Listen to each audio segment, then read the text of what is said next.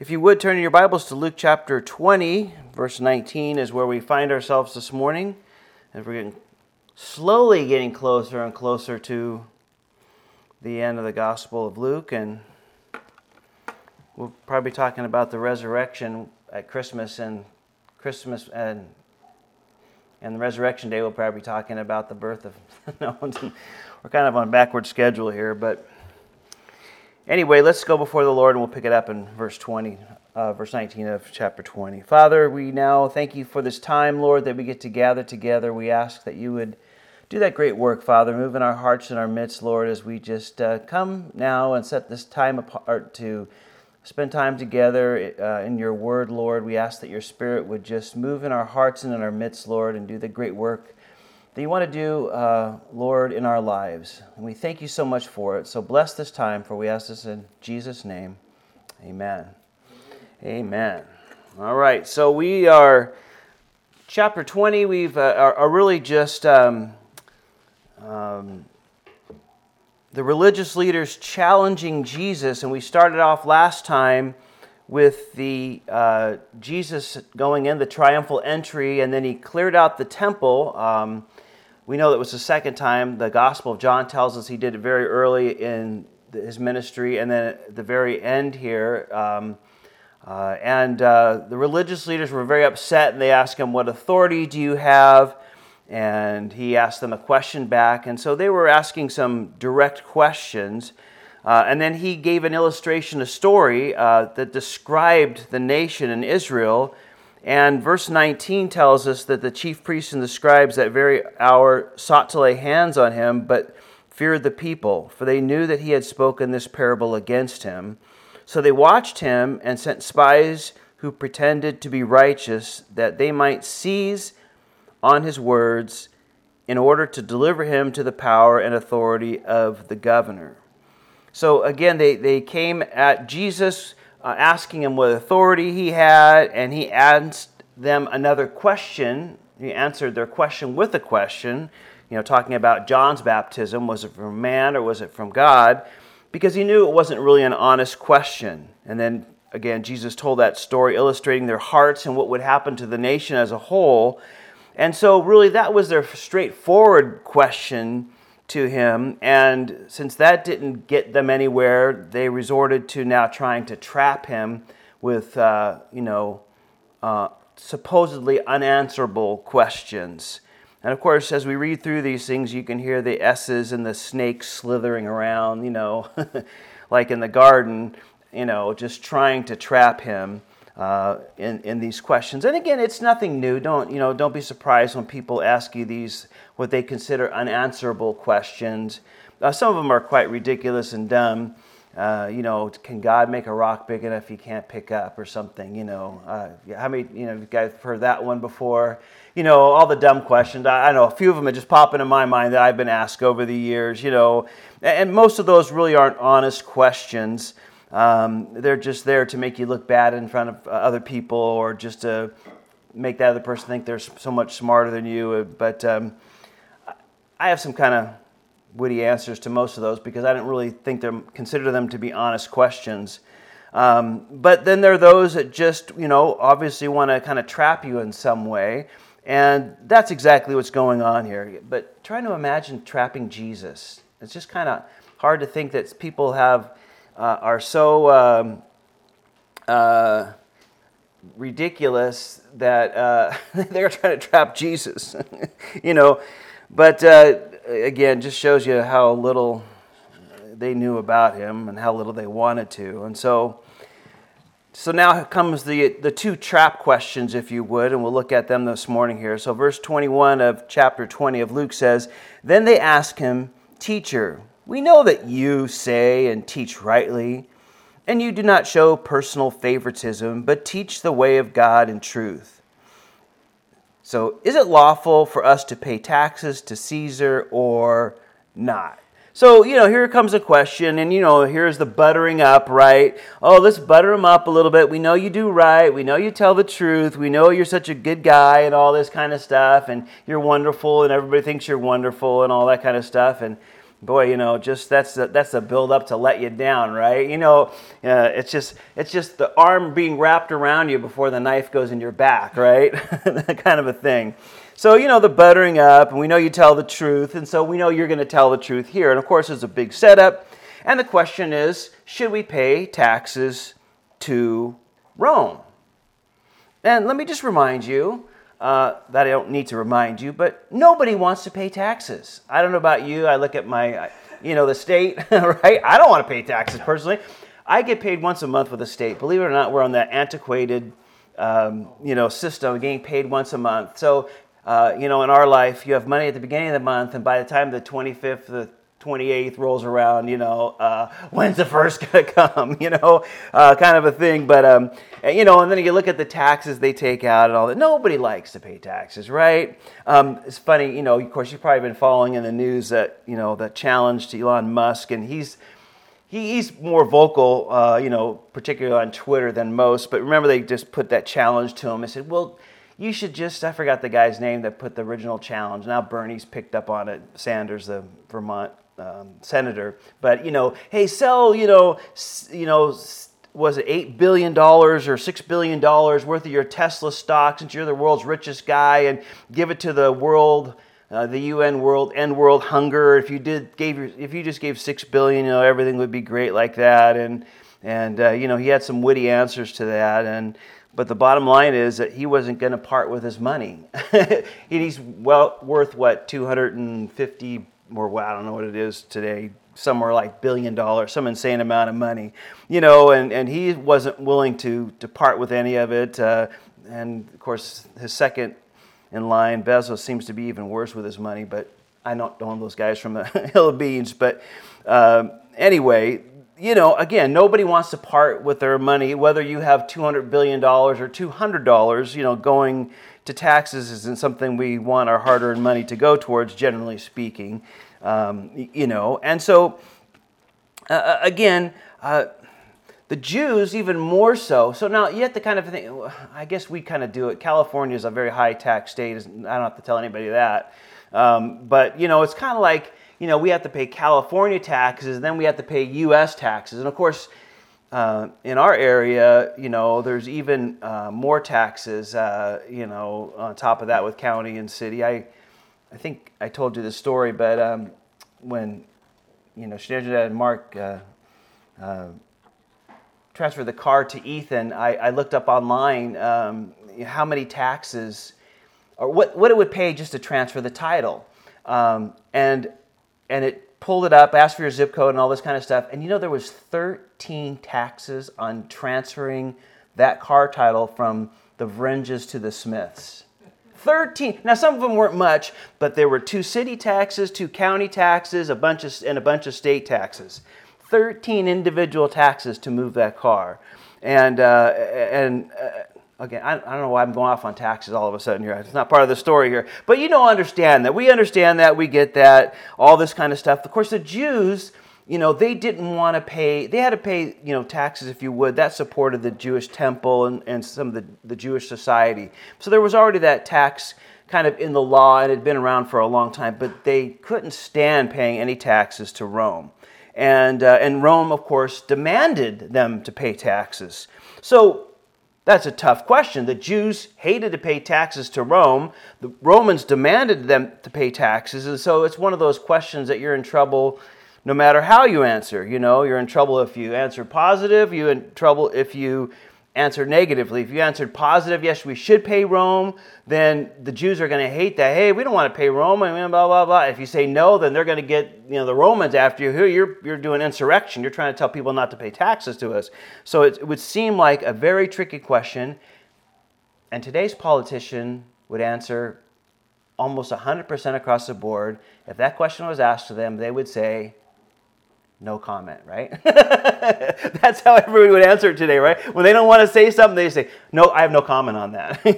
but that's not Jesus. He doesn't answer with the no comment, or I'll have to get back to you on that, or we're working on that. But you know, that's typically how all the politicians get out of these very d- difficult questions, right? Most of it is no comment. But not Jesus. And so, verse 23 says, But he perceived their craftiness and said to them, Why do you test me? So, you know, instead of no, no comment, Jesus knows it's a trap and knows that they're doing that to trap him. He understands all that. And, and, and then he answers the question. Verse 24, he says, Show me a denarius. And whose image and inscription does it have? And they answered, Caesar's. And he said to them, Render therefore to Caesar the things that are Caesar's, and to God the things that are God's. I, just love that. Instead of the no comment, and he knows it's a trap, and he sees their duplicity and all that kind of thing, and he sees that they're, you know, they're just trying to trap him. You know, he basically says, "Okay, I want you to show me, uh, you know, a denarius, the the the Roman coin, and here here's what one looks like." Um, a half a shekel, um, you, you, know, of what it looked like during those times. And it would have a picture typically of one of the Roman uh, Caesars there, or you know maybe one of the great generals if they did something great. Here's maybe a closer picture of of one uh, during that time. And he says, "Show me this coin." So they show him this coin, and Jesus answers. Get this. Jesus tells them, "This is Caesar's stuff."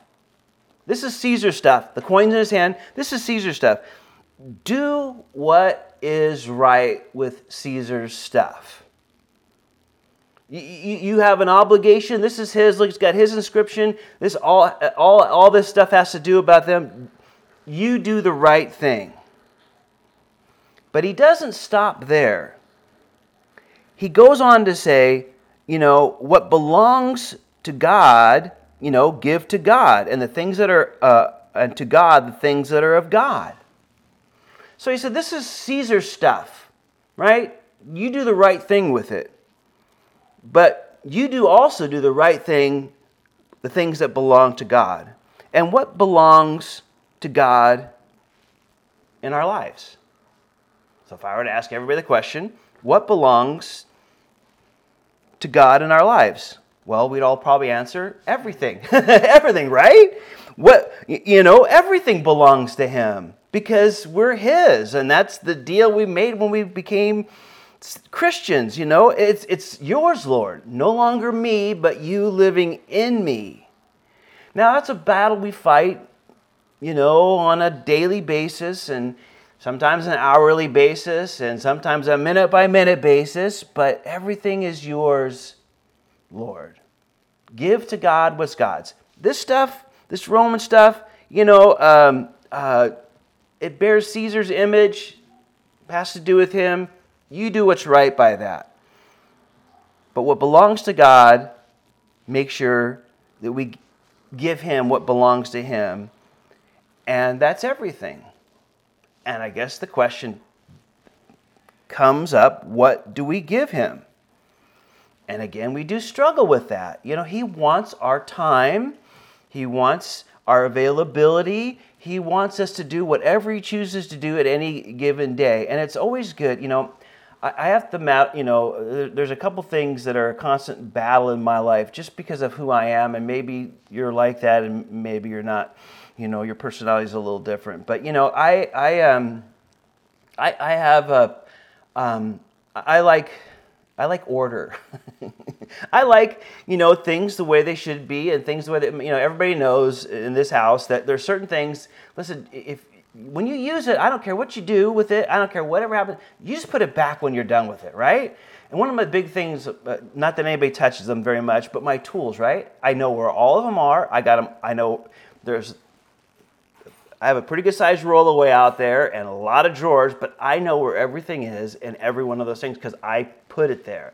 And then I, you know, I put stuff in the, in the, in the garage in boxes and I labeled it. So I pretty much can go out there and I, I, if I need something, I know where to look right away. And, and I like to have that kind of order, um, and that's just kind of my personality of doing things. And so uh, when I have things planned out, or when I have things I think I'm going to, you know, get done, um, I, I, have to. When, and when God comes along and says, "No, listen, I'm going to disrupt your day," you think you want to do this, this, and this, but I'm going to, you know, cause this to happen because this is what I want to use you for today And um, you need to be okay with me interrupting uh, what you have planned. And, uh, you know, I take a step back because sometimes I fight that and I go, why is this being so miserable? And then, you know, I, okay, Lord, maybe this is not what you have planned for me, and yet I'm just kind of forcing my way into doing it. And, and again, uh, there's, you know, many other things that we could all come up with examples. But the bottom line is, Jesus says here, listen, yeah, when it deals with all these things, that has to do with Rome and the money and the taxes and all that stuff. You do what's right with that. But you also need to do what's right with the things that are God. And the things that are God in our life are everything. And we need to allow Him to be Lord. If that's what we call Him, then that's what He needs to be. And that's over everything. And a person should give to God the things that bears his image.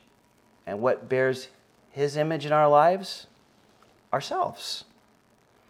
And I like that. And it's, it's important for us to remember. He, he puts it on an important, on an important level.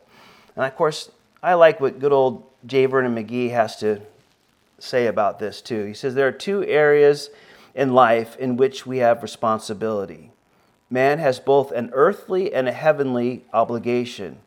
He has both a physical and a spiritual responsibility. Citizens of heaven pay taxes down here. Pilgrims down here should deposit eternal wealth in heaven. I like that. Pretty simple, pretty clear. And, you, know, again, we, we give to Caesar's what's Caesar's, and we give to God's what's God's. And that's pretty much sums up what we're told really in all the New Testament. If we were to take all those verses about how we should be as citizens of this, uh, you know, ambassadors really, we're, we're, we're, we're representing uh, uh, our Heavenly Father in a foreign land, in a home that's not ours, because our home is in heaven. And, uh, and, and yet we have to, as we talked about, you know, uh, in the past weeks about dwelling here. You know, you, we, we do have to live here. We are living here until He calls us home. And so we need to um, also be faithful to Him and faithful to what we're called to do here as well. And so you got to love uh, how Jesus put all that into perspective very simply and concisely. And, well, that's quite the reaction. Verse 26 but they could not catch him in his words. And in the presence of the people, and they marveled at his answer and kept silent. Because, you know, they're pretty much like us, right? Right now, you, you hear that and you think, man, that's an unanswerable question. It doesn't seem like you could win no matter what you said, and yet Jesus says the exact right thing that needs to be said. Not that was a, sh- a, surprise there by any means, but right? Everybody heard the answer and knew how true and how amazing it was. It's kind of like could have had a V8, right? Sorry, do they still do that anymore? I don't know. Maybe I'm dating myself on that, right? Oh yeah, that that makes sense. You know what? I need to do what's right in this world as I live here, but I I also uh, I need to honor God because honoring God is doing what's right here, and doing what's right here honors God, and just and uh, you know everybody's just I imagine like you know these guys draws jaws drop, I imagine. All the people, like, you know, are marveled at, at hearing what Jesus had to say about all this. And if you're a baseball fan, I would call that strike two, right? the first question they ask him, you know, what authority do you have? Well, they struck out on this one. Uh, they struck out uh, on that first one. They struck out on this one. And um, now they'll try to trap him again. This is their second time of, uh, third time of coming at him uh, albeit this one's the more sneaky one. And verse 27 gives us the next story here. Then some of the Sadducees who deny that there is a resurrection came to him and asked him, saying, Teacher, Moses wrote to us that if a man's brother dies, having a wife, and he dies without children, his brother should take his wife and raise up offspring for his brother. Now there were seven brothers. The first took a wife and died without children, and the second took her as wife, and he dies childless. Then the third took her in the like manner, and the seventh also, and they left no children and died. So they called in CSI. No, they didn't need to because they realized she's killing off her older husband. No, I'm just kidding, right? You see how ridiculous all this is. And then the last woman died, uh, last of all, the woman died also, verse 32 says. So here's their question Therefore, in the resurrection, whose wife does she become? For she, I'm sorry, for all seven had her as wife. Okay, so here's the question, and now uh, it comes in the trap. Now this this trap, these guys are identified as the Sadducees.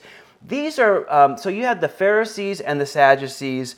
Uh, the Sadducees uh, were more political and they were closely tied with Rome. Uh, the high priest was part of the Sadducee group, but yet um, uh, we know um, uh, that these two groups, although they kind of ruled the nation under, of course, Rome, um, and they were more political, the Sadducees parties, they, they were kind of quite opposite in their beliefs. As a matter of fact, Acts 23, 6 through 8 kind of tells us a little bit uh, about uh, their differences between the two. Now, Paul, you know, remember he's arrested in the temple. They try to kill him because they thought he brought a Gentile in. And, and then, uh, you know, they arrest him and then they, you know, he talks to them. They get mad again. And then they bring, the Romans bring him before this this the council, uh, you know, and this is how Paul answered them. You know, Paul then knowing that some of them were Sadducees and others were Pharisees, so you know he goes on to tell them that he's a Pharisee. But the point of the story is a dispute a dispute broke out between the Pharisees and the Sadducees, and the assembly was divided. The Sadducees say there is no resurrection, and there are neither angels nor spirits but the Pharisees acknowledge them all. So, uh, again, we see the difference between the Sadducees and the Pharisees, um, uh, clearly told here in Scripture, and we know that in other places too. But these guys, you know, would be the very liberal group today, the very liberal uh, theologians and very liberal uh, churches today. Um, that, you know, uh, they meet more for a uh, social gathering than they do for um, anything else, or just out of habit. They don't really believe the Bible. They don't really teach the Bible. They don't believe in much. And that's kind of the Sadducees were. So these are the guys that are asking this question. And I think one of the reasons they're doing this is because they're really trying to poke holes and make fun of the resurrection. Uh, you know, that there's life after death. That, you know, you know, you believe all this stuff, but, you know, it's kind of ridiculous because here's a good example of how ridiculous it could be. So, how, how could this work out? Now, what they're speaking of, because it says it does say, you know, Moses wrote, and that's in Deuteronomy 25. Okay, so they're quoting what should be done from the Old Testament law. And the idea was, you know, again, big families back then. Um, you know, for some reason, one of your brothers dies, uh, he's married, they don't have any children yet. Um, so, you know, and for his sake, one of the brothers is supposed to take on her as a wife. Uh, and, and not so much you know, that they wanted to multiply wives or anything like that. The point of it was that so she could have a child so that the, the man's lineage could continue on.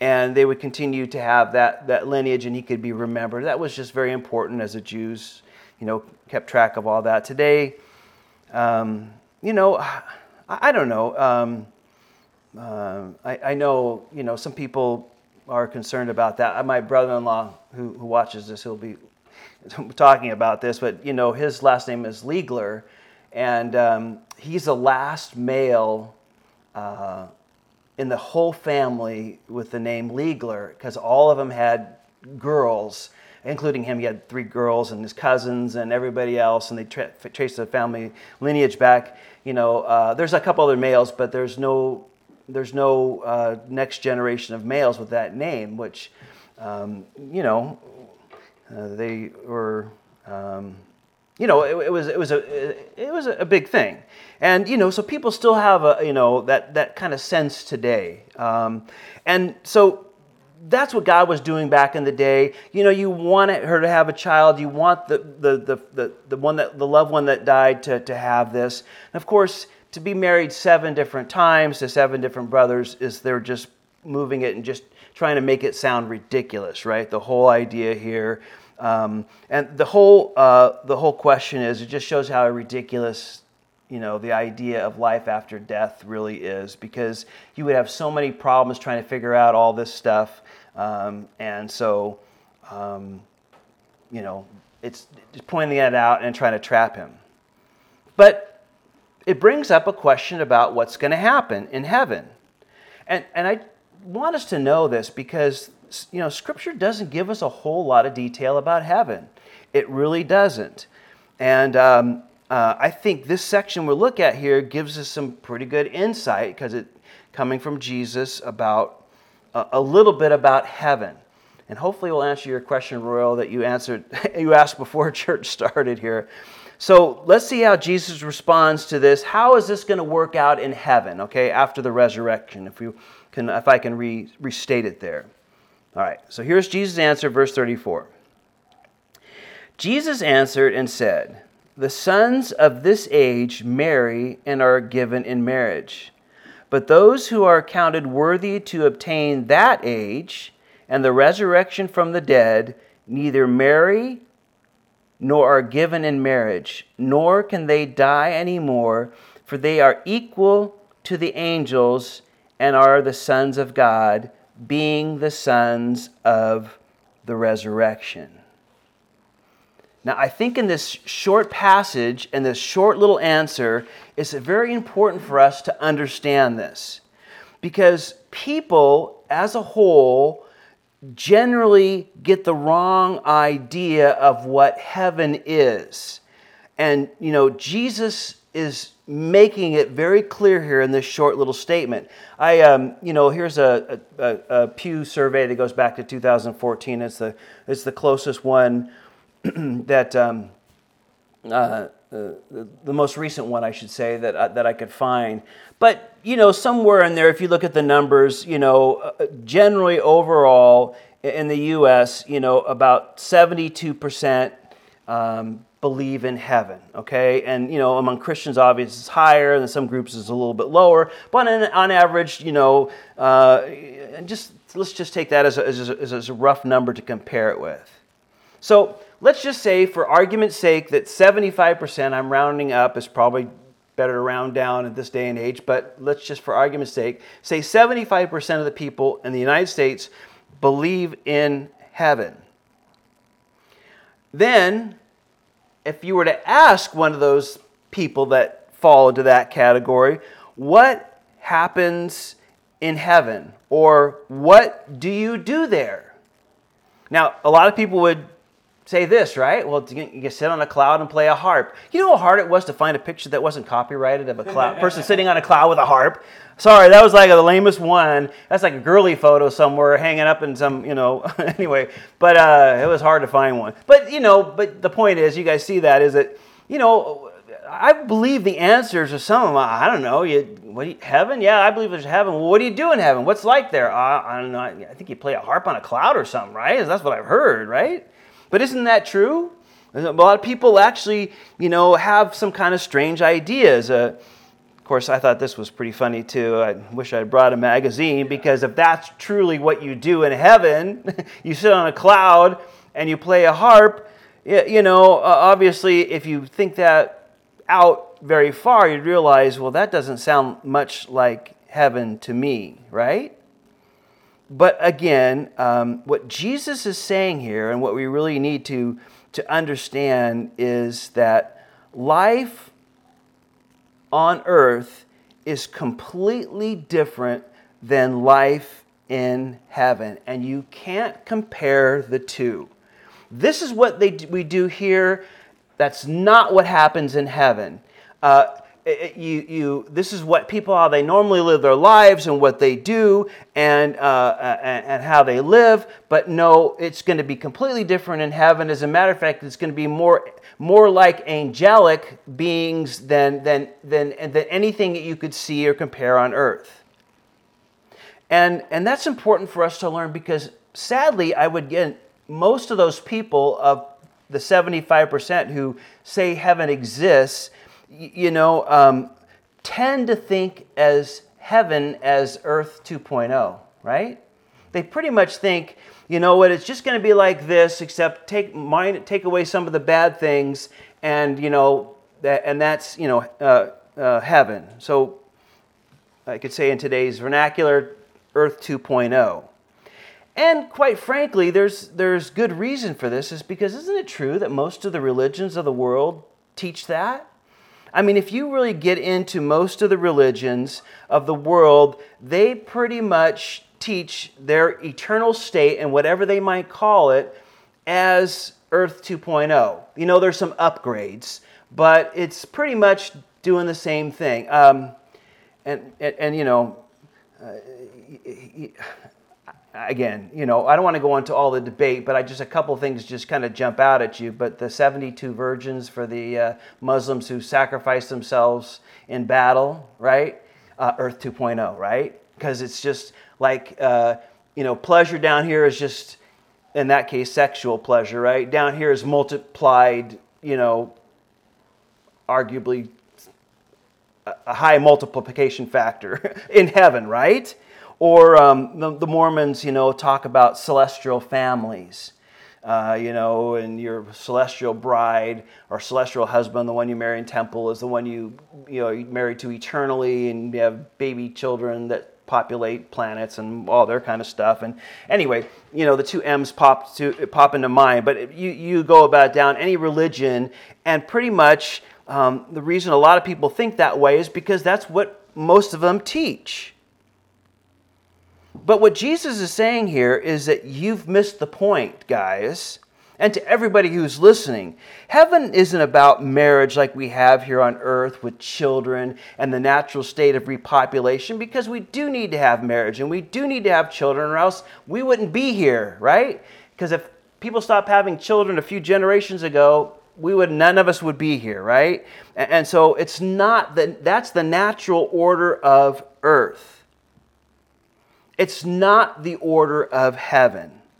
And heaven looks more like, in a, in a person's life, in, in, a, in, in an angelic way, uh, their eternal state uh, compared to anything here on earth. Now, we're not going to be angels in heaven. The Bible is very clear the position and place that angels play here on earth and the role that they have with believers, and that we are far superior in, in heaven to them right? There, there's, there, we're not going to be angels. It's very clear on that. But again, we're not given a whole lot on heaven, and I believe that to be a reason is because it's just outside of our understanding. Um, you know, First Peter, I'm sorry, Second Peter 3:10 kind of gives us a little bit of glimpse, and maybe this will help run the film in your mind, and you can picture this somehow. But it's something we're all used to, that verse we've probably heard many times before. But it says, The day of the Lord will come as a thief in the night, in which the heavens will pass away with a great noise, and the elements will melt with fervent heat. Both the earth and the works that are in them will be burned up. So, again, it just goes to show you that nothing of the material world and, and the present age that we're living in is going to be left. It is literally going to all be gone and gone away with on a molecular level. Uh, and it's kind of hard for us to kind of picture that because I don't know about you, and I, I, like to think of myself as having somewhat of an imagination, but it's hard to imagine, you know, the, the rearrangement or the destruction of matter because you know they teach us in school matter. Can't be destroyed. It's just change and move in and stuff like well let me just tell you one day it's going to be destroyed. You know no matter what uh, you know your science teachers have taught you and all this kind of stuff and and, and, and yes those principles are true now here and, and to some degree I, I won't argue that. I'm not trying to say that's not true. But at some point god is going to rearrange everything and I believe it's on the molecular level, so nothing is going to be what it was. One of the things that we know is that the sun isn't going to be, um, it's going to be done away with. Now, all of a sudden, you start, you start thinking about the sun. We know one day God is going to be the light, but the sun does so much more in our world, right?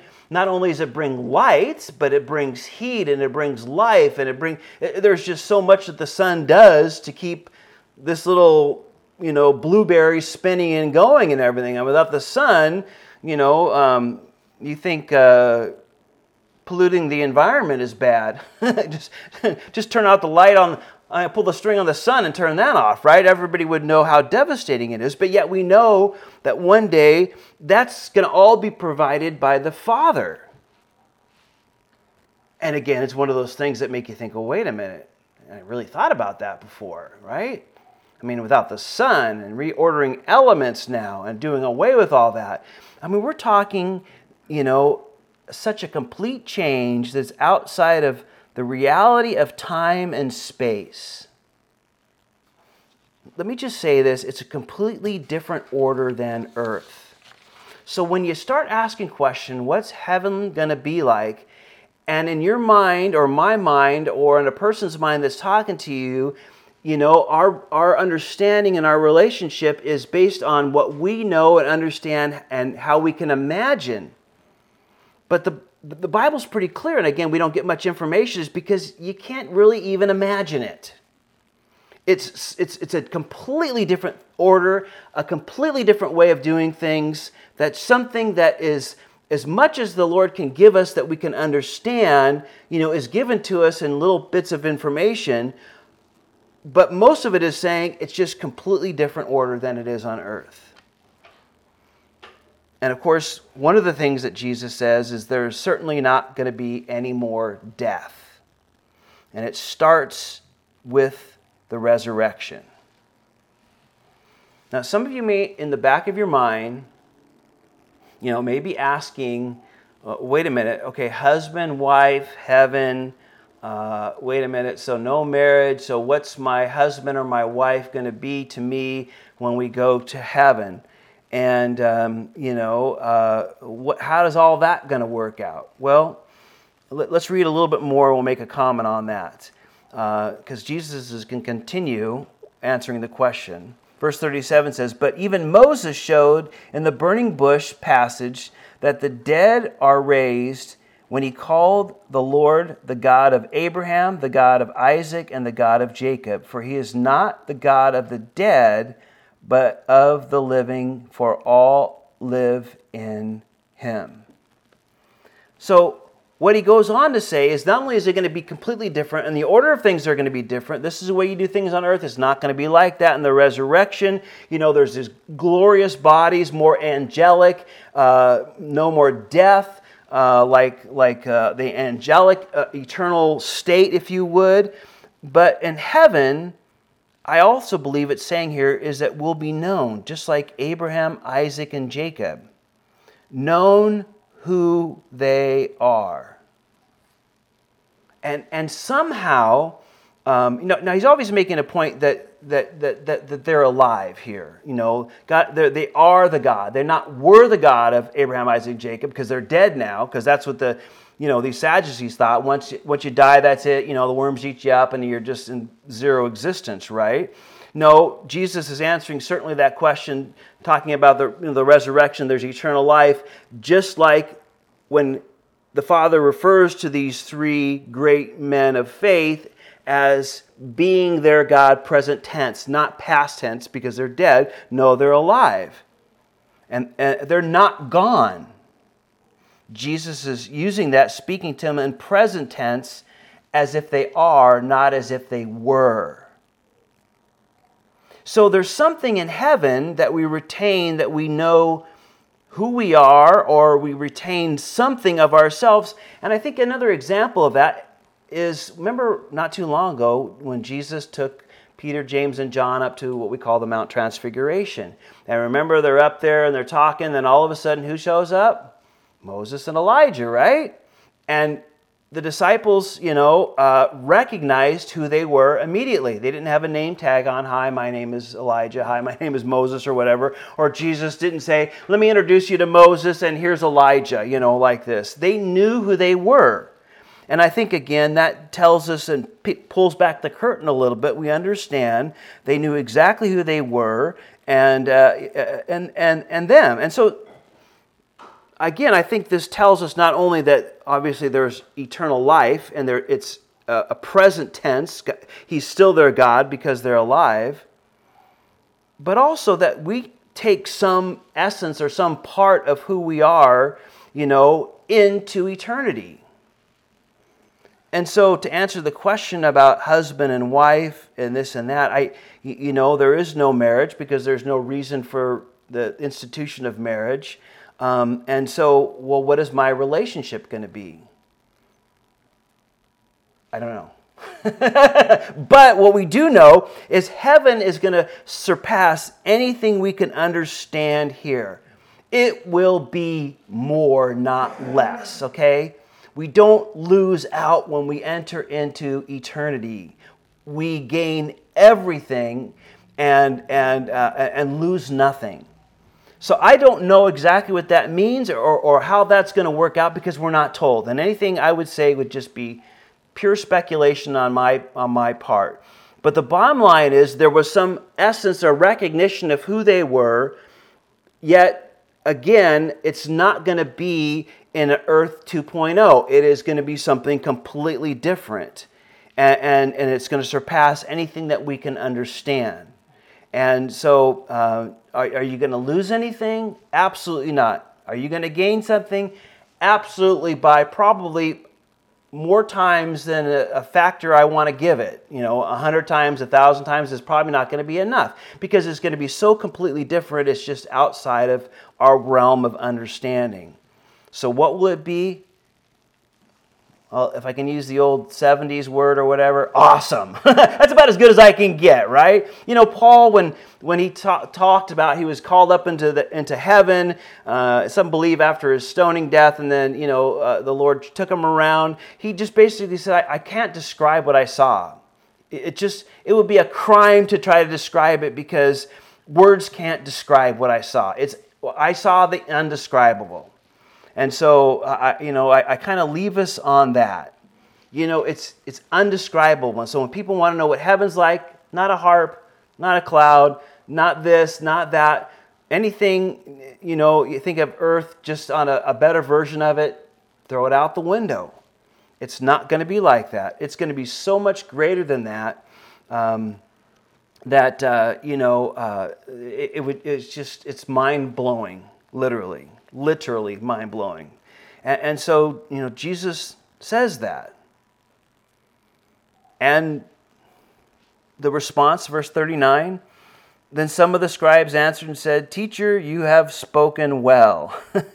but after that, they dared not question him anymore. So, three strikes and you're out, right? There you go. But, but Jesus isn't done, you know. He, he's going to talk about uh, something here as we finish up the chapter. But, you know, let me just tell you, heaven isn't anything that you can understand now. It's so far beyond that. Everything's going to be arranged, everything's going to be new. And man, it's going to be, you know, uh, uh, beyond your understanding here. And and they all take a step back and wow, okay, we can't say anything more. But let me address you now, you, you Sadducees that have come up with this question. Do you think you know all about the Messiah and what he'll do and what, he, what he's like? Let's see what the scripture really says. So, you know what? I'm going to show you that my answers to these questions, I have the insight and the knowledge to answer them and to know that these answers are truthful, and he'll demonstrate that he's the Messiah because Scripture really says, uh, and he'll go to the Scripture, and so now he, they're done talking to him, asking him a question. But he asked them. He said, he said to them, well, verse forty-one, how can it, they say that Christ is the son of David? Now everybody kind of knew Christ was the son of David. I, will put some. Uh, the slide up here, you know, son of David was talked about in Samuel and Isaiah, Jeremiah, and of course where he came from in Micah. And there's plenty of scriptures that talk about, you know, uh, uh, David, the son of David, uh, the, the line of the Messiah was going to come through David. And, and they would know all these things. I put those up there for, for our sake. But, but it was pretty clear and understood and known very well from the Old, Old Testament that the Christ or the Messiah. You know, Christ is just the, the Greek word for the Hebrew word Messiah, right? So uh, it's not Jesus' last name, it's just a, a title, right? Um, so the Christ or the Messiah comes from the son of David. So we know that. And again, there's some of the scriptures that talk about that. So if that's true, then, verse 42, now David said in the book of Psalms, 110, by the way, if your Bible probably already puts that there, the Lord said to my Lord, Sit at my right hand till I make your enemies your footstool. Therefore, David calls him Lord. How is he then his son? So you ask me these questions about these matters and this matters, and I'm telling you, I can tell you why and know with all certainty, and you can know with all certainty of who I am and those to be true is because of who I am. And the only explanation of, because uh, you know, the, the, the, Jewish would think, and, and typically we would think that way, even to some degree in our society, that, you know, the, the, the fathers, your grandfather, remember, they call father, they, anybody that was uh, a generation older than them call, call a father, even though you could be their great great great grandfather or great grandfather or whatever. The, the term you know the Jews would use would be father, and we use that term as well. Um, and so you know how could the the son be greater than the father?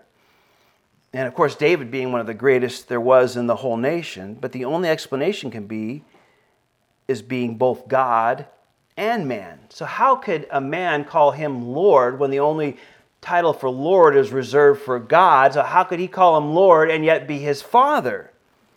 And again, it's because Jesus is saying the only answer is being both God and man. As eternal God, the Messiah is David's Lord, but as a man, he is David's son. So, this is who I am, and the scriptures say this very clearly. And, and I want you to know I have the authority to answer these questions. Well, let's see how they respond. Then, in hearing all of these, hearing of all the people, he said to his disciples, Beware of the scribes who desire to go around in long robes and love greetings in the marketplaces, the best seats of the synagogues, and the best places at the feasts, who devour widows' houses for a pretense, and for a pretense make long prayers. These will receive greater condemnation. Um, so Jesus then says, Listen, you asked me these questions it was a strikeout. He even asked what authority I have. In the end, he tells what authority he has, really, in this whole thing here. And why what I say it can be relied on and counted on because of who I am. And after he does that, and of course, there's no response from the Pharisees or the Sadducees or any of the religious leaders listening around, he turns to his disciples and says this You know, watch out for these guys because these guys have an agenda. Um, they don't want to believe, not because there's not ample reason for them to believe. Oh, there's ample reason for them to believe, but the reason they don't believe is because their minds are made up, their hearts are hardened, and their eyes are blind. Because of their hypocrisy and their dishonesty, the scribes and the Pharisees were very dangerous to have around, so Jesus warned the people about them. Listen, they, they, they, they you, you got to be careful because they have an agenda, they have a, a plan, and what they want to do is accomplish what they want in life, and they're going to undermine the truth and what's right and what God ordained and what Scripture says because they're going to keep to their agenda. And let me just remind you that kind of thinking is alive and well in our society. Just this morning, and I finished with this story. Um, uh, I was reading a bit of the news and I was sharing with Ethan because uh, the Sacramento Bee had, uh, um, had a, a headline um, and uh, it said there are 72 hate groups uh, in California. So I thought, okay, what does the Sacramento Bee have to say about what's a hate group? And of course, they, they quote the uh, Southern, maybe help me remember the name, Southern Poverty and Law. Law Center. What? The Defense Alliance? Uh, no, Southern. Southern Poverty Law Center. Thank you. That's it. That's the old that Martin uh, Martin Luther King. Yeah, Martin Luther King uh, Jr. His, right? Yeah. Yeah, I knew that. Martin. Yeah. Yeah, yeah I was thinking Martin Luther Reformer. Sorry, I get. Anyway, a few hundred years off on that date. But anyway, he's kind of started it. It was actually you know those groups that were opposed to you know to the blacks and that whole thing. But now these guys are way way off course. Anyway, I, I showed Ethan the list because uh, on, on the list is. Uh, and, and, again, uh, off the top of my head, what six or ten groups, Christian groups and churches that we all know are, are, are you know, I know of uh, almost all of them as being very godly organizations, right? But they're considered hate groups because of their stand on the homosexual issue and uh, and, and, and again, but you know, the Sacramento Bee has no problem of publishing, you know, these these you know church groups and Christian organizations, uh, along with you know ne- neo Nazis and you know all these other crazy you know guys that are you know really whacked out in a lot of ways, but it's the same kind of thing going on in that day as is going in this day, and we're going to continue to be looked upon as, uh, you know, a hate group. They want us to have tolerance for everybody uh, but Christians, right? And, and, and Jesus is exposing, of course, the hypocrisy here and the danger here is because their hearts and minds are made up.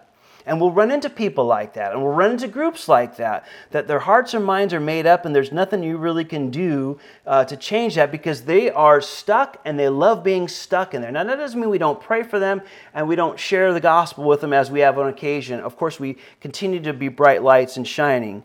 But just know, you know, Jesus, as he warned against them in that day, there is you know, in this day, those same kind of people, and some of them are, are, are entrenched uh, very greatly in our society that will come out against us. And the warning is still very appropriate for us today and, and to be careful of them. And of course, in this case, they, they hide behind a lot of religious pretense, you know, to get attention. And our society, in some fashion, looks a little bit different. They, they're more environmental heroes or social heroes or this or that, uh, but the same kind of the same kind of vibe, the same kind of place there. And Jesus warns them about that.